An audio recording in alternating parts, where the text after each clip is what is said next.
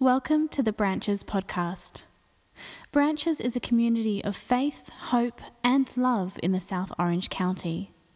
We are a church for people who don't go to church.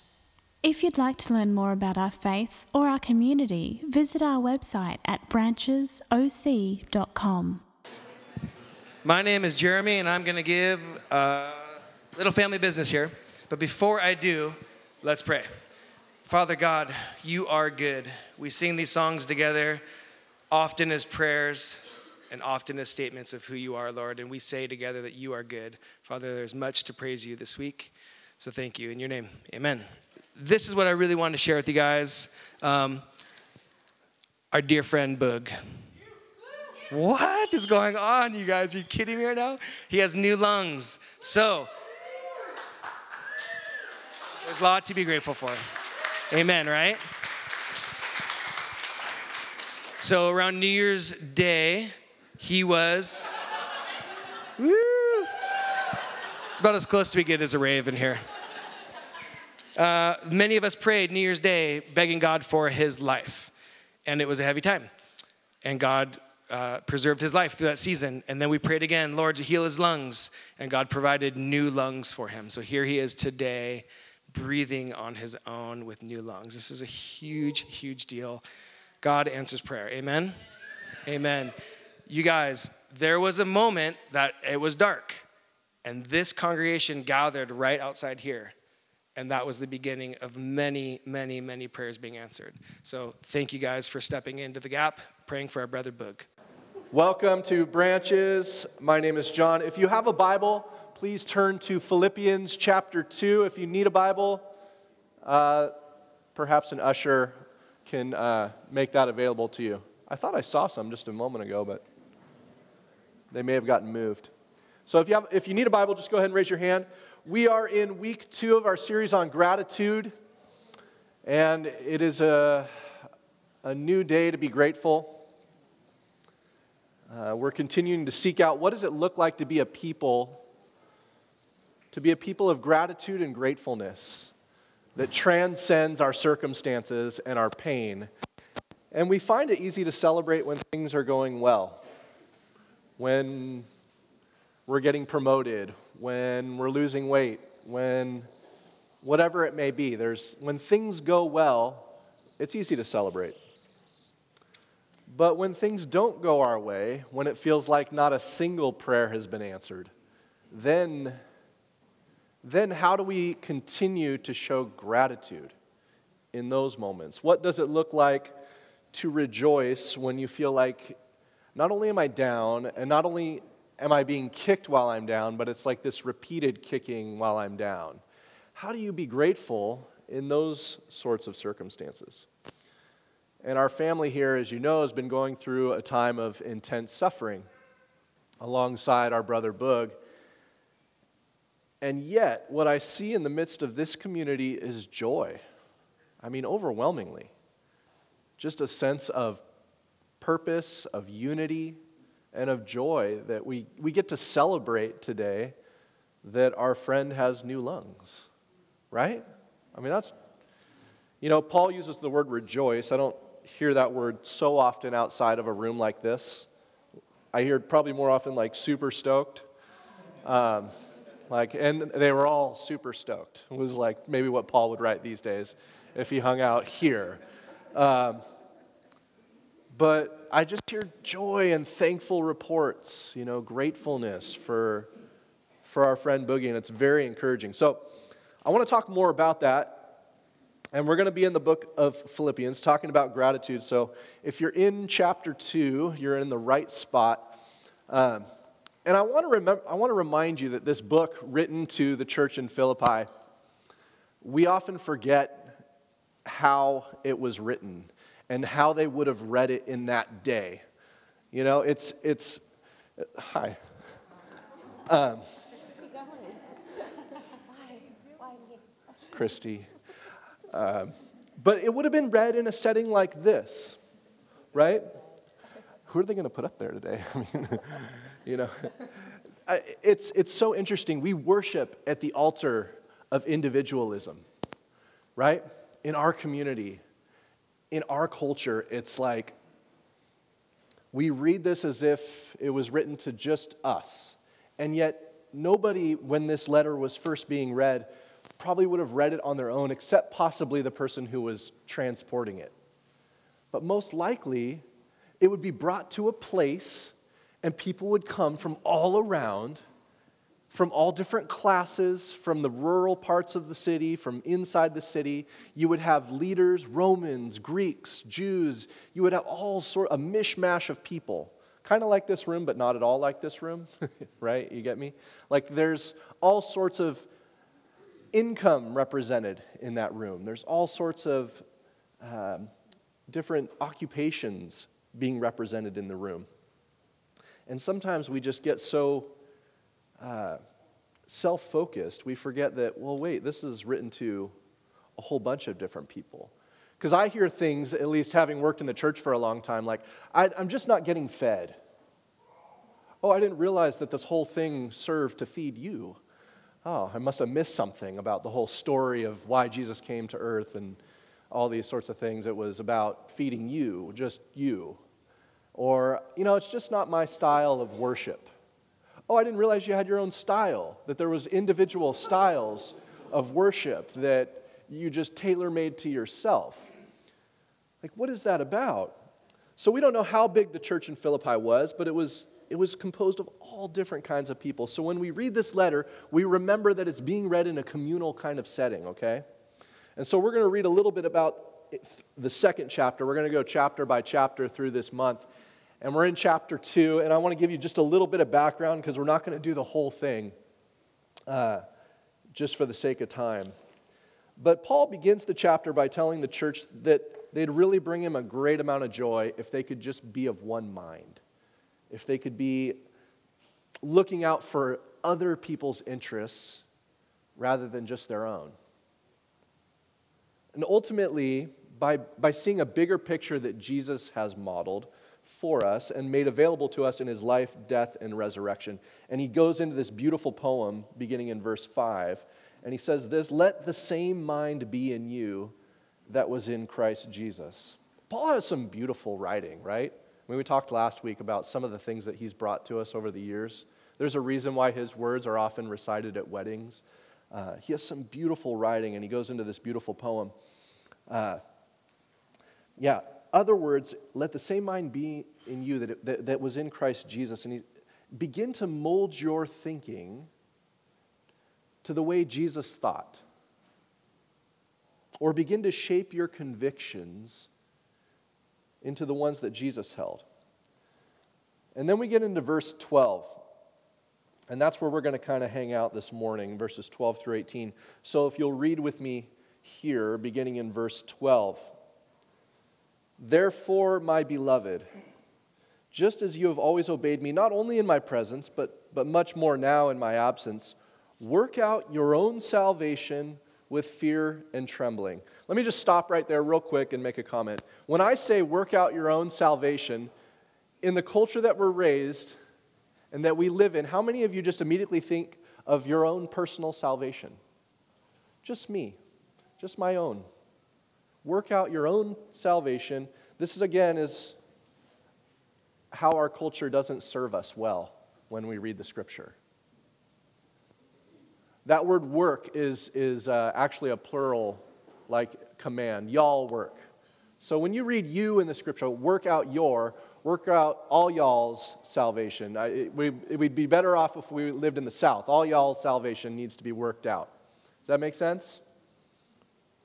Uh, and, what I, and I want to comment briefly on that because I've heard a lot of sermons on that. Uh, one scholar, Tom Wright, he says, God works salvation in, and we work it out.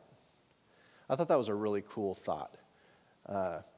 Because uh, I, I, think many of us tend to read it like, well, I got to work out my, my own salvation. That means we got to figure out what we need to do in order to get it, right? How do we have to behave? What are the rules we have to follow? How do we have to live our lives in order to get that salvation? And, and what I love how Tom spins that and he just says, No, God's working it in. You guys got to work it out. All right? So let's keep reading.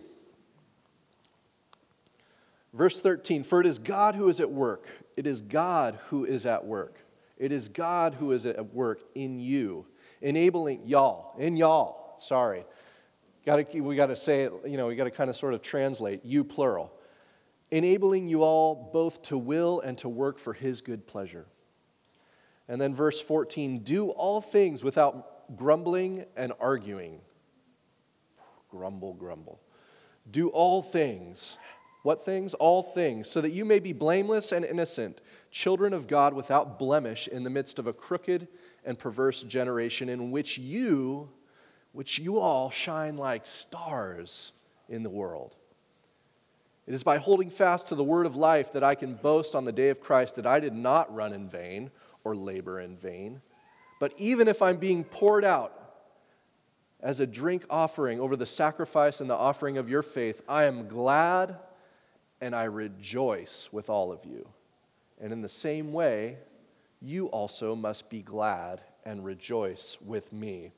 Paul is glad and he rejoices. And if you missed last week or you're unaware of where this is being written from, Paul is in chains, probably chained to a guard, after being tortured, whipped, beaten, flogged, stoned, and now is in prison. And he's writing, I am glad and I rejoice. That's someone who has a kind of joy that transcends his circumstances.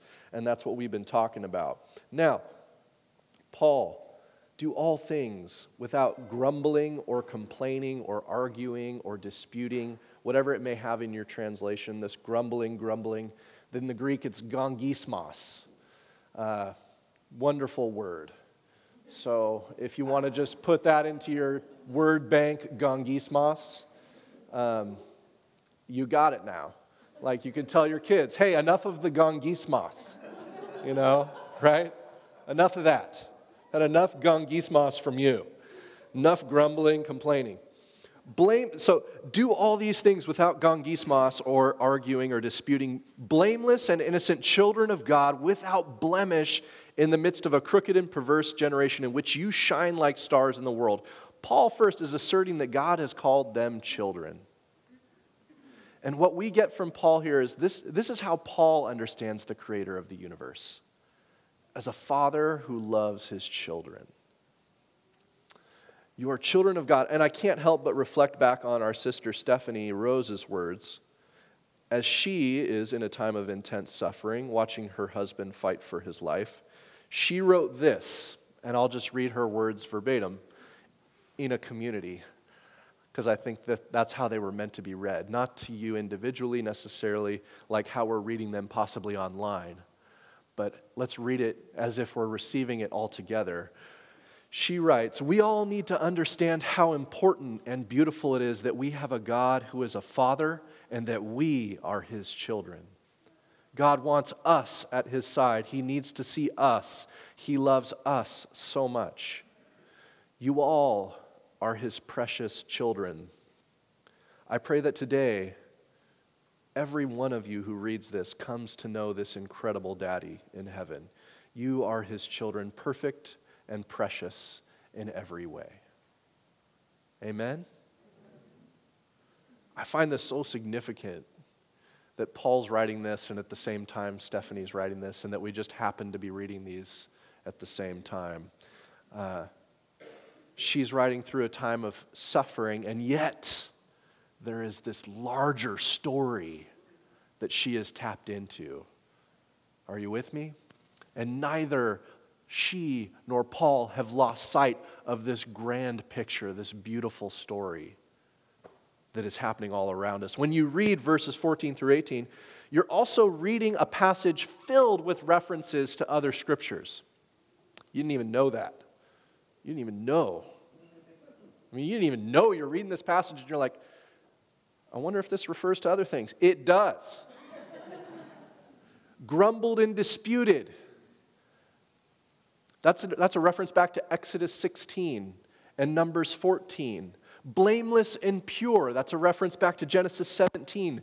Crooked and perverse generation, that's a reference to Deuteronomy 32.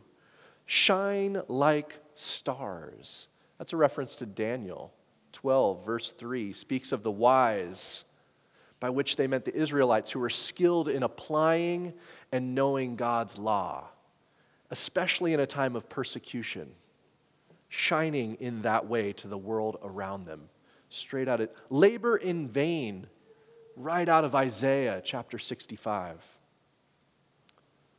Paul is just writing these things down, and he's assuming someone in there is going to know that all these little things that I'm saying are referring back to these other things in Scripture. Someone's going to get that and pass that along. And let's turn our attention to the first reference, and I want to kind of just sit on a couple of those references for a while. Grumbled and disputed, complained and argued, murmured and argued, however your translation might have it. Does anybody have grumble in here? Grumble, grumble, grumble. Complain, dispute, argue. See, Paul writes, Do all things without grumbling or disputing. And interestingly, I did a little bit of research on that word, all things. Um, in the Greek, it's, it's pas. And uh, it literally means all things, all, every, the whole of all things. So there's no kind of getting around, well, maybe it was mistranslated, maybe he only meant some of the things. It's all of the things. Do everything without Remember, everything without. So sit in your chair without complaining, without grumbling. Right? Tie your shoe without complaining. It's all things, whatever it may be. Drive from here to there without complaining. Sit on the tarmac without complaining. Wait for the Matterhorn without complaining. I'll shut up. Okay. Now, this verse mentioning grumbling and complaining, it's a nod back to Exodus when God brought the slaves up out of Egypt and rescued them from captivity. And if you remember the story, the sea was parted and the Israelites passed through on passed through the waters and were rescued. They got to the other side. Does anybody remember this story? A few of you? Um, now, the scriptures tell the story about even after they had passed through, they continued to grumble, grumble, grumble, and complain. Okay? And there's this old rabbinical story, this is not in the scripture, about two former slaves, former slaves, because they're now no longer slaves, because God has brought them up out of slavery. They're walking across the parted sea, and this is how the rabbinical story goes. As they're walking, they're looking down and they're grumbling and complaining because of the mud. Oh, oh, oh, oh. There's mud on my sandals. There's mud stuck between my toes. One guy says, Oh, all this mud in my toes. I hate mud. The other guy, My sandals are ruined. all the while, they're missing the wall of water being held back for their liberation.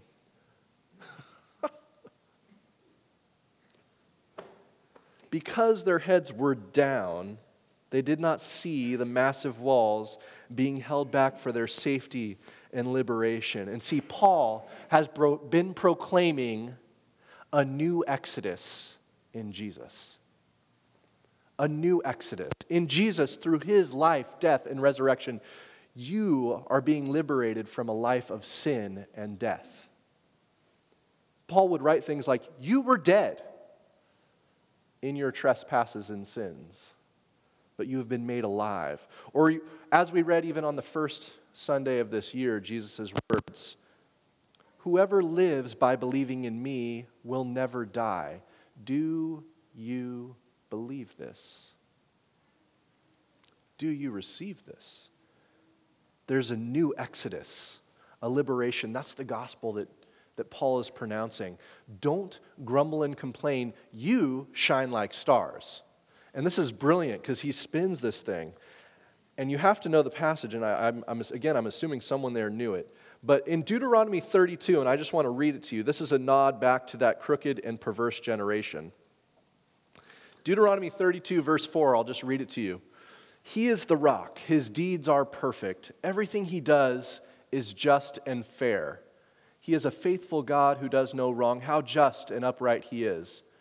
But, Deuteronomy 32, verse 5, they have acted corruptly toward him when they act so perversely. Are they really his children? They are a deceitful and twisted generation, or a crooked and perverse generation. Is this the way you repay the Lord? Is this the way you repay the Lord, you foolish and senseless people? Isn't he your father who created you? Has he not made you and established you? This is, this is being written right after the Exodus, this passage in Deuteronomy. And this is, about, this is a passage of, about people who did not get it. They didn't get it. They did not get it.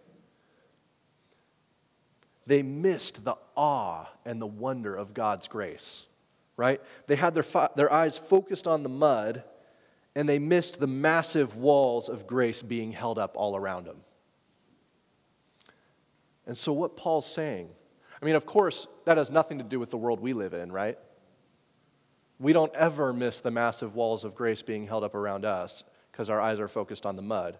That couldn't at all describe me. Paul is saying, You are God's children.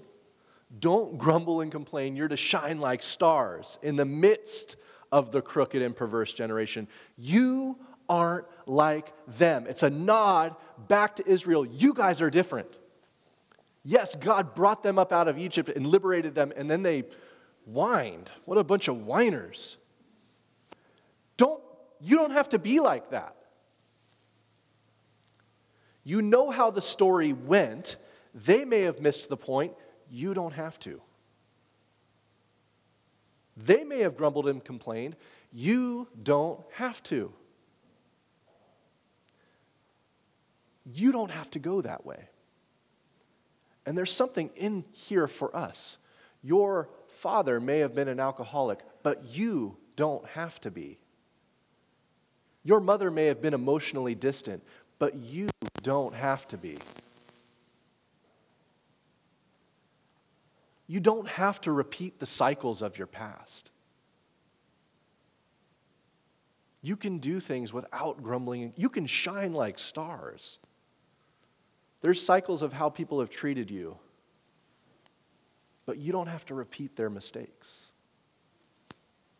There are things that have happened, and there have been traditional responses, and you don't have to give the traditional response. You don't have to be like that. That's Paul's nod saying, hey, you're to shine like stars. Do everything without grumbling or complaining. I'd say, first of all, this story went, how your story went or how this story went is not how the story has to go. You can break the cycle, you can create a new paradigm for how you're living and for living in general. And I'd say, first of all, we grumble when we forget to remember. We grumble when we forget to remember. The scriptures are all about remembering, they're filled with remem- remembrance. Remember, I am the Lord who brought you up out of Egypt and captivity. When you were slaves in Egypt, remember when you were slaves in Egypt? When I brought you up out of, I mean, it's repeated over and over and over. Yeah, okay, we, we get it, we remember you know. These things keep getting repeated because we're thick, right? We just don't get it. We keep forgetting what a gift our life is. There's always a larger story. There's always a larger story than the story we're choosing to tell when we grumble. There's always a larger story, story going on. Oh, you have the resources to have that problem? Huh. You have the resources to have that problem? That's weird. You have the physical health to get to the point to have that issue? Wow, that's so strange. Children are a gift. We get to hear that baby cry. That is a gift. I mean, there are times at 2 in the morning where it doesn't feel like much of a gift, but that is the sound of life. And if you stopped hearing it, then what? It's a gift. Life is a gift. There's always a larger story going on. In the Exodus story, remember that you were slaves in Egypt. Remember that you were slaved in Egypt. If you keep looking at the mud on your shoes, you're going to forget the larger story. You guys remember the Occupy movement? We are the 99%. Come on. Look, here's the deal. If you have access to safe drinking water or a toilet, you're already now part of the 70%. Sorry. There's 30% of the world that doesn't have access to either of those. If you've ever made a phone, if you've ever made a phone call, you are no longer part of the 99%. I'm sorry. You are now part of the 60% because 40% of the world has never made a phone call. If you own a car, just raise your hand. Do you own a car? Now, keep them up, keep them up. I own a car. I own a computer. I own a computer. More hands? Okay. If you own a car, uh oh, now you're part of the 10%. Sorry. Because 90% of the world does not own a car or a computer. In fact, only 8% of the world owns a car.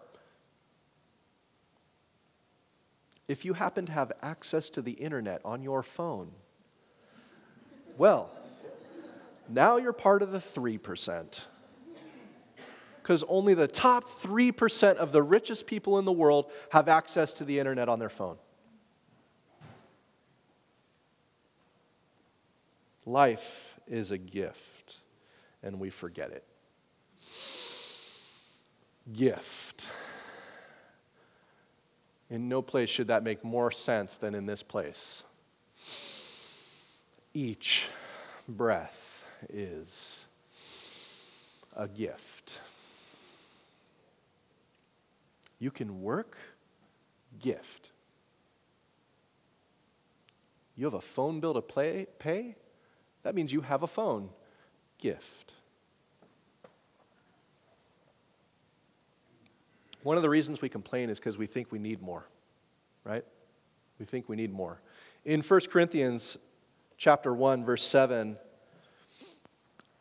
Paul writes this, "Therefore you do not lack any y'all, sorry. Therefore, all y'all don't lack any spiritual gift as you all eagerly wait for our Lord Jesus Christ to be revealed. What do you lack? Nothing. You don't lack anything. Together, he talks about this mystical body of Christ and that together we have everything we need. That word for everything in the Greek is ev- everything all things. Everything. You complain because you're waiting, because we're, we're waiting for the next thing we assume we need, and then we'll be okay, right? And I'll just list the ones for me. When I get that money, when I get through that part of school, when so and so moves away, when I get promoted, when I get that raise, when our kids are this age, when we get a new car, a remodeled kitchen, then we'll be okay. This is how we live our lives, assuming that it's the next thing that we need. We complain because we think we, we need more. You do not lack any spiritual gift. You have everything you need. And if you study the great church fathers from the very beginning, the truly enlightened ones, speak about the kingdom of God here and now, and that all that there is to enjoy, all the beauty and the wonder and the love is available now. And Jesus would walk around and say, Behold, the kingdom of God has come near to you. Turn and enter into it. It's all right here, right now. They always speak of that reality that is here and now. And Jesus would say, Oh, that you would have eyes to see. No one can see the kingdom of God unless he is born from above or born again. This gift that's right in front of you. As a friend of mine says, it's present everywhere, but is hidden. And when I last visited Boog in the hospital, he could barely keep his eyes open. He could barely lift his eyelids with the strength that he had. And yet, my hunch was that he could see so much more clearly than myself. You follow me? We complain because we think we need more. At some point, they're going to finish that section of freeway at Pico over there. I can't believe this traffic. Oh, you have a car to take you from A to B. Gift. You are to shine like stars.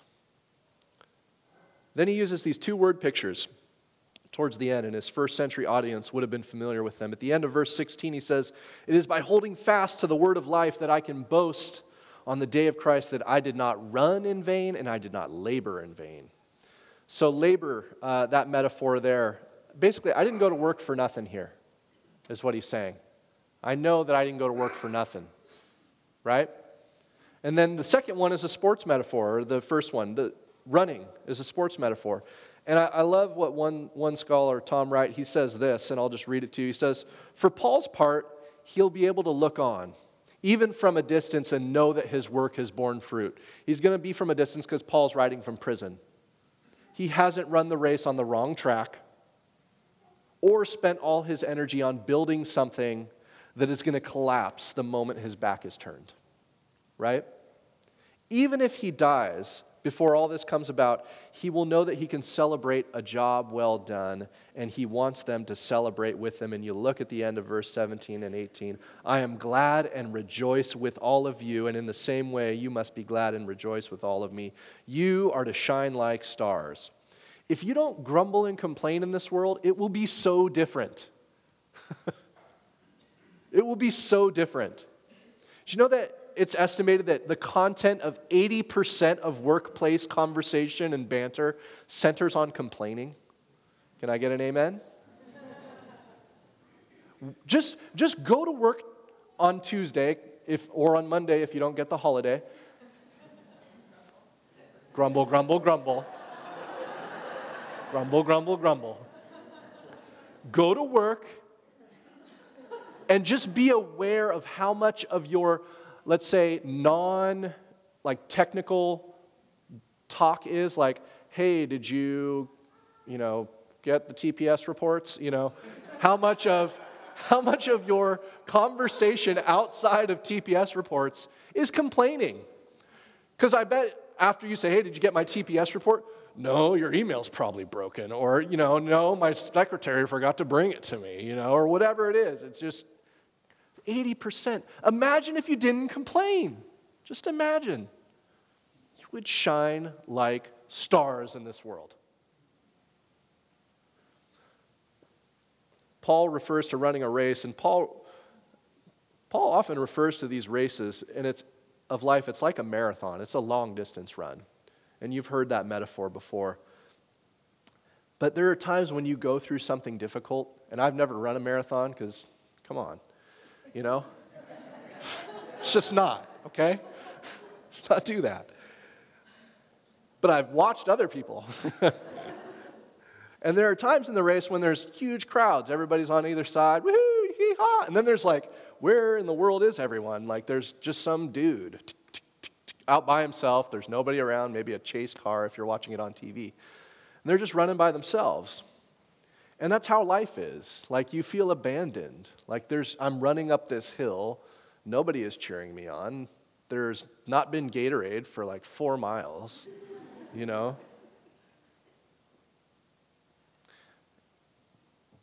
And in those horrible, awful times when you're sitting in the waiting room, or when you just got the diagnosis, or when you just found out that they didn't make it,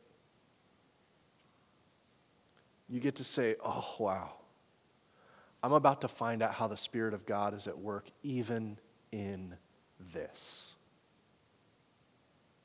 I'm about to find out how God is moving even here.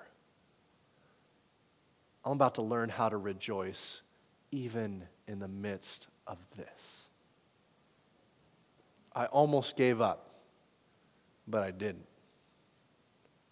I kept going and I did it without grumbling.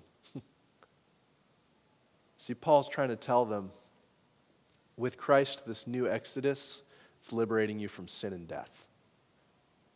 And his life, as he writes there, it's in verse 17, is being poured out for them. His life is a sacrifice for their faith.